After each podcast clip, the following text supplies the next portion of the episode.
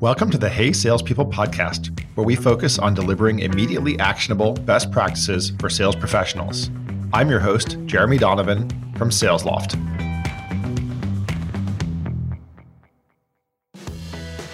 Hey, salespeople. Today it is our great pleasure to be joined by Curtis Moore. Welcome, Curtis. Thank you for having me, Jeremy.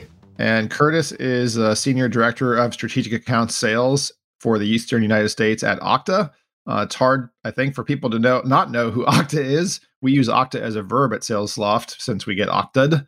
And Okta, of course, is an internet identity provider. I said we because I have one of my trusty co-hosts on with me today, Jess Kleck. Welcome, Jess. Thanks for having me, Jeremy. Always a pleasure. She and Curtis are birds of a feather because Jess is our senior vice president of enterprise sales. So uh, we're going to talk about large enterprise account selling today. And as a get to know you question, we're just going to dive right in. You know, Curtis leads a team of reps, but he was obviously a rep himself at one point. So, Curtis, I'd love to just start by asking you the first enterprise sales cycle that you ever went through. Sure. So I actually started out in inside sales or lead generation uh, with a small startup years ago and grew that team, ultimately managed that team, and decided that I wanted to go into the field. And my first field sales opportunity was with a, a large retailer, REI. Uh, this was in the IT service management space, and it was in the days of on premise uh, delivery. Long story short, it was an extensive sales cycle, pretty significant opportunity for us. Went through the evaluation and came down to the the final presentation with all of the key stakeholders. It was in in Washington. I had a team of folks on our end. I was leading the effort. Uh, went through our presentation, and it resulted in a lot of questions, not buying signal questions, but questioning their decision to make a purchase questions. Not ideal at all. I didn't know how to manage the situation, and I chose to let it play itself out and it didn't result in a positive outcome. However, we didn't lose the deal. It resulted in a, a stall, ultimately came back around and closed the deal the next quarter. But the key point, the key question that I wasn't able to, by interjecting, answer on their behalf was the why. Why do anything? Why do this now? Why do it with that particular company that I was um, selling for at the time? It was a lesson learned that I constantly remind myself and remind my team about today. At the end of the day, it's not about the technical checks and balances, it's about the why. And getting the answer to that question, understanding why for your prospective customer is a key to your success. Yeah. I always say to my team, what's the so what? Who cares? If you can't sum up what you're presenting in like one word or one sort of value for your customer, then why do you have this slide there? Why do you have that? I'd love to hear more about how you help sort of drive that home through your sales process today.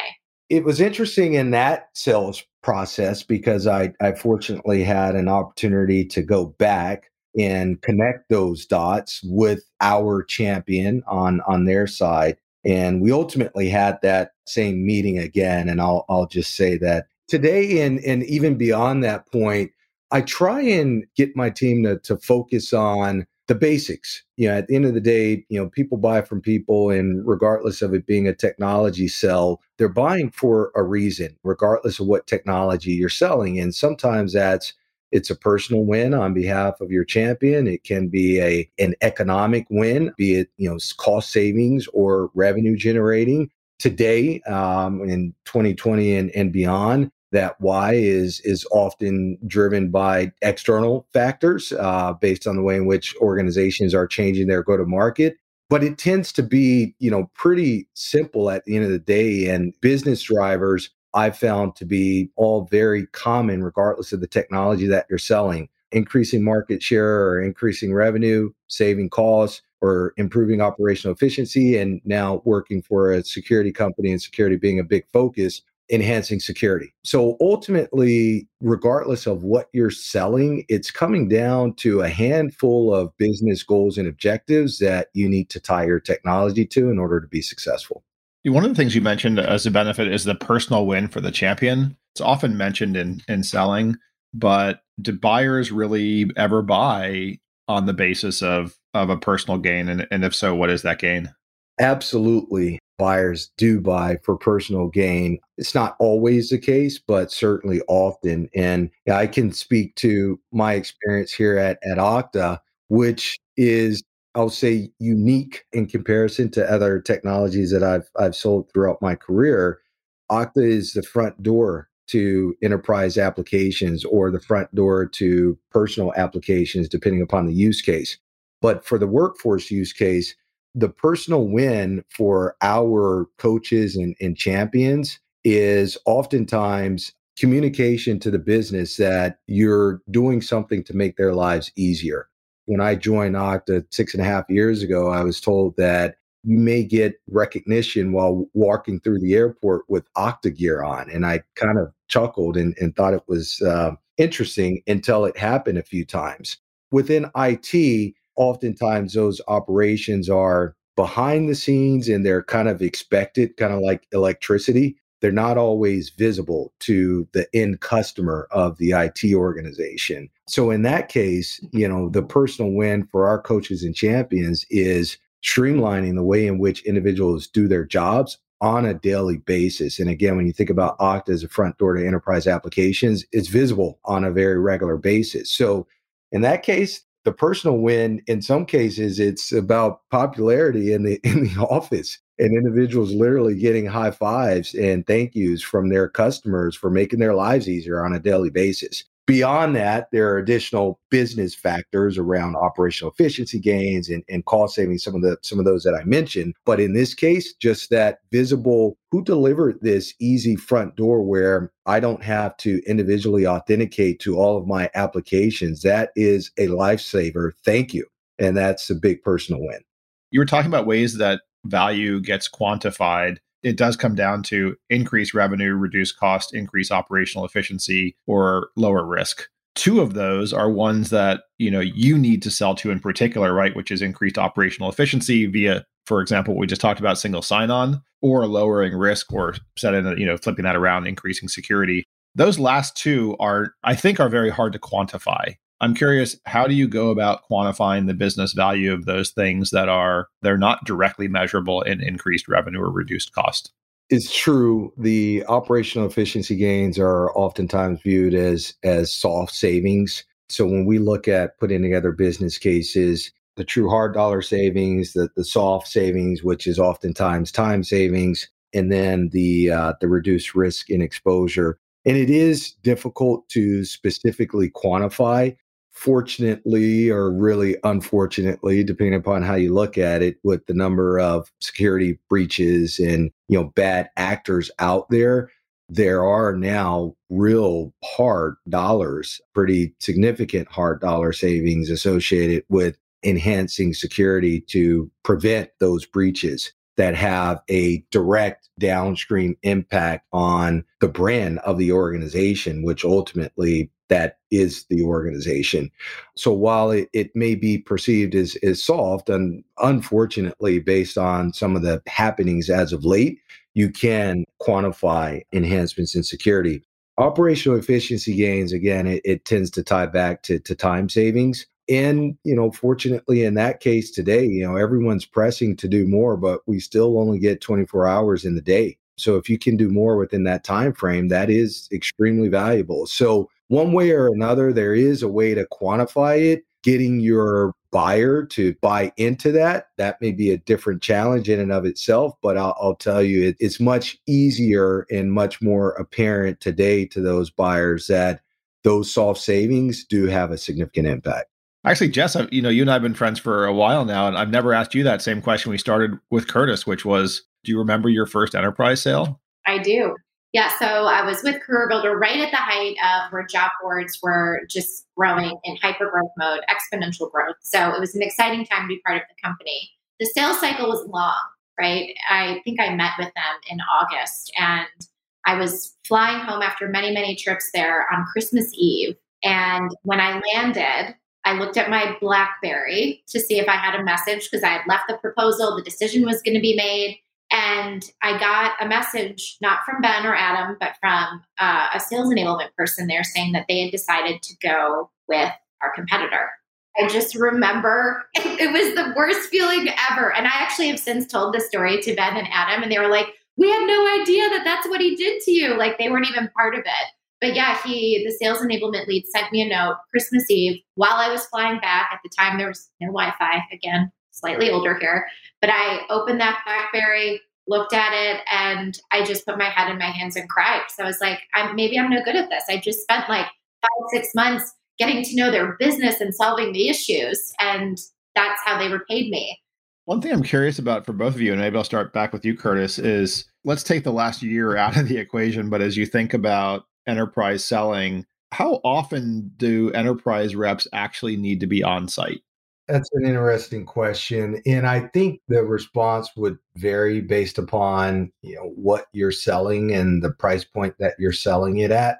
Based on my experience um, working large account and large deals, that on-site in-person presence is is important and the job has changed significantly over the last year plus now we've experienced you know both sides of it and as i mentioned you know previously people buy from people and it's it's tough to get to know people over zoom it's difficult to build that trust um, i look at these engagements as as partnerships so you want to sit down break bread look someone in the eye shake hands. I think we'll be getting back to that at some point soon. It's a big factor. The other important factor as it relates to that is everything that happens outside of the actual meeting. Meeting in the lobby with your coach or champion who's giving you tips as you're walking into the office, walking out of that office meeting with your coach or champion who's giving you feedback on how things went it just dawned on me, but would it make sense? Let's say you've got, you know, an important meeting with a group of folks that you're selling to in an enterprise deal. Would it make sense to pre-schedule the following, say, 15 minutes or half hour with your champion to debrief? Do you, is that something you encourage your teams to do? It is. It is. And that's been been a lesson learned in this new selling environment. That is helpful, but again, it doesn't compare to the in-person interaction. Not to mention and here's another factor I encourage, we encourage um, the individuals on our team to turn their camera on, but your customer doesn't always do that. So even, you know, the body language and ensuring that they're tuned in because it's easy to multitask when you're, you know, hiding behind your your device. So a lot of factors there and absolutely enterprise sales in my opinion doing that in person, having that in person interaction, it makes a huge difference. I really love the tip of scheduling a debrief with your coach. I love learning things. I just learned I just learned a good one. Going into that the meeting that actually precedes the debrief though, we, we started talking about presentations earlier on. And I'm curious, and and maybe Jess, I'll start with you on this one. And anytime a Google Slides, PowerPoint, whatever comes out on a sales call, I have a really hard time. I, I just either I want to talk to you or I want to see the product. So I'm curious what your philosophy is as you coach your own reps on the use of presentation material. Yeah, kind of going back to what I said earlier, I think I'm the same. And I think with the Zoom fatigue, we just don't have the luxury of having 5, 10, 15 slide presentations anymore. Where, you know, Curtis, to your point, when you're having that in person meeting, you have a captive audience and, you know, you're motioning to the projector behind you of the points that you're trying to make. Where on Zoom, it's like, oh God, you can see there's 26 slides and you've already lost them. So, back to what I said earlier about the so what, who cares, I really find that driving, if you can't give me what the value of that slide is in one sentence for the customer, not the value we're trying to deliver, but what is the actual perceived value to the customer, then we don't need it on a slide. We can demo that in the tool. So, I really try and coach, and I'm very lucky because I have an incredible team, but I really try to coach to always remembering that. It's just a simple acronym, right? So what who cares? What's the so what who cares? But yeah, I, I kind of like to frame it in that way. I'm curious, Curtis, uh, what other things you you try and coach, especially with the Zoom fatigue and process changing, how we connect with one another. Yeah, there's there's definitely some lessons learned there, but just another point on the in person as it relates to this topic is not being able to effectively whiteboard, right? And so to a large degree, you're kind of forced to live by slides. But what I mm-hmm. will say is a, a, lesson learned for us over the last year, and our co-founder and, and COO Frederic Kerrest is really a master at this, and this was a lesson learned from him. We put a lot into preparation for our meetings, and particularly our executive level meetings. And we work with Freddie in some of our executive alignment meetings. And there's a whole process, you know, prep executive prep doc that we put together. There's a PowerPoint deck, and then there are specific talking points on the deck, and you know who's going to say what. So my team stresses over this because Freddie's a perfectionist. So there's a lot of work put into that preparation and into the deck and the flow and creating the deck such that you're telling a story. And we do all of this prep work only to get on the call and not use any of the slides. So Freddie will review the executive prep doc, he'll review the slides, we'll prep on the talk track, and we ultimately rarely rarely use any of the slides. And if any, we may use one. And then we talk and and we have a conversation. That has actually, if there's something to gain out of this lesson learned, that's been a huge positive because we're not presenting slides, we're not living by the slides, but we've done the appropriate amount of prep where we can just have a conversation about the content that we prepared and everyone has a specific role they know what role they're playing and how to flow through that talk track it ultimately ends up being a, a great conversation. We had a call this past summer with Ken Frazier who's the CEO of Merck Pharmaceutical. We get on the call. It was an intro call. He, first of all, he asked, How did you get time with me? But he was really shocked. And he, prior to becoming CEO and joining Merck, he was a, an attorney and he was trying to sell into Merck. And he said, I could never get to the CEO that kind of lended itself to a very casual conversation and we flowed through the content we probably prepared 10 slides of content with specific talking points that we wanted to call out but it ultimately resulted in a very casual and productive conversation we can't leave that one hanging which is how did you get the meeting with ken so we have an advisor to our board maggie Wilderotter who is extremely connected. In fact, we had a management meeting two years ago. We kicked off this initiative called WLO, uh, Win the World's Largest Organizations. And Maggie presented to the management team. And as part of introducing herself, she said she is the second most connected person in the world. And when you hear that, you kind of respond that way, right? Wow. But what does that really mean?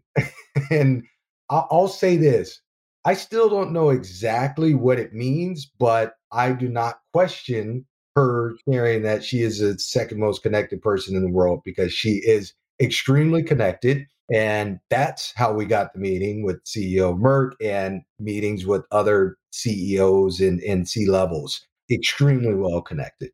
I was talking to a friend of mine who used to work for a, a, very large company, and they would hire subject matter experts they were whatever they were the you know ex CIO of Merck, for example. So imagine Okta hired the ex CIO of Merck. They would leverage that person to go into other accounts, meet with CIOs, and just talk business, right? Like they wouldn't talk Okta, they would just talk business.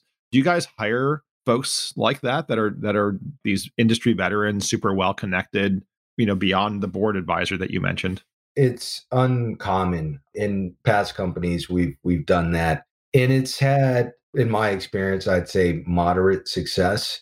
But what we we really rely on, and quite frankly, overlook, is our network. There's uh, a lot of folks here who have been in the industry for a long time and are pretty well connected across the board, right? So each individual has their respective connection. And with LinkedIn, it's very easy to see who's connected with whom. And between our individual connections, between our board, at one point, the VCs behind Okta, there are a lot of connections there in place. The key is tapping into those connections because that doesn't always happen. For whatever reason, there is oftentimes a reluctance to go to the CEO. Why? I don't have the answer to that question other than maybe fear, quite honestly. But ultimately, that's the level that you want to get to, to to find out, you know, what are the core business goals and objectives that you're trying to achieve. Back to the the why and where we started. That's where you're really going to uncover what's important to that organization. And if you can attach yourself to that, then you're going to get sponsored, as was the case here, to the CIO, the CISO, all the, the C levels that are making decisions. Because I can tell you in that case, the CEO of Merck was not making a technology decision related to Okta. But his introduction to senior leadership, it helped. I have a question about that. As um, most companies have advisors, and as you just said, you know they're very influential in getting that meeting. But how often does that advisor like Maggie stay with you throughout that sales process? Was it here's that intro to the CEO, that's how we got time, and then she sort of takes a step back? I'm interested to learn how you sort of hold the advisor accountable throughout the sales process that is our ask of those advisors to broker the introductions. And uh, it's it's our job to adequately prepare for that meeting to have a meaningful conversation that is going to yield a follow-up. At that point if we drop the ball or if it's just not on the radar not a priority not the right timing we're not asking that individual to chase to follow up. The ball's in our court at that point and we need to take advantage of the opportunity talking to some other advisors at organizations. Some of them have milestones that, in exchange for equity in advisor position, the role is a little bit different outside of just leveraging their network. You know, because sometimes, right, it, the the onus is on the sales strategist and the team to sort of push the meeting forward, but the CEO of Merck has probably a thousand other things on their agenda outside of Okta, right? So if the deal had gone cold, I wondered if you would have maybe re-engaged with Maggie to, to try and push it forward. So another key point there is that she's not involved in the meeting. Those introductions are with senior levels on our end. As is the case here, it's typically one of our co founders if we're being introduced at that level. Now, they will carry the bag, if you will, throughout the sales cycle. It's the account team's responsibility to loop them back in at the appropriate time. But at that point, when I say it's it's on us, it's it's on Okta. And so we've appropriately aligned at the senior level. In this case, we're directed to the decision makers to engage in a process. If Freddie were to send a note to Kenneth in this case, that's appropriate and that happens. But beyond the introduction, Maggie is is on to the next. Yeah, one of my friends actually started a company at one point, and they still exist called Emissary, where it is what it sounds like. It's you can actually hire people to advise you on on deals, and it's usually people who were formerly employed by that company and can map. You know, sometimes they'll broker an introduction, but it's less about that. It's more about mapping out the why as well as the relationship structure and the way decisions are made. So you get to fill in, I guess, some of your MEDDIC boxes with those advisors. It's a great service for doing that. We're almost out of time, but I wanted to ask you one final question, Curtis. If you reflect on again, you know, your your selling career, what do you think is the biggest difference between enterprise selling and SMB selling? Let's say there's an you know there's an SMB AE who wants to become an enterprise AE. What's the most important skill for them to master that they may not have developed that's a great question. And I don't know if I could put a hand on one thing in particular. I think there are a number of things, one of which is um, the mentality, the the approach. You know, SMB, you're going to have a lot of accounts. The assumption is that it's going to be more transactional in nature versus enterprise tends to be a bit more strategic and longer term, fewer accounts. So, just from that perspective, the expectation and differences would be really getting to know your accounts. Where in SMB, when you have many, it's difficult to get to know those accounts. Uh, it's more about what problem are you trying to solve? Can we solve it? Here's how we solve it, and on to the next. And another is just the the overall process tends to be more involved at the enterprise layer just purely based upon there being more stakeholders involved.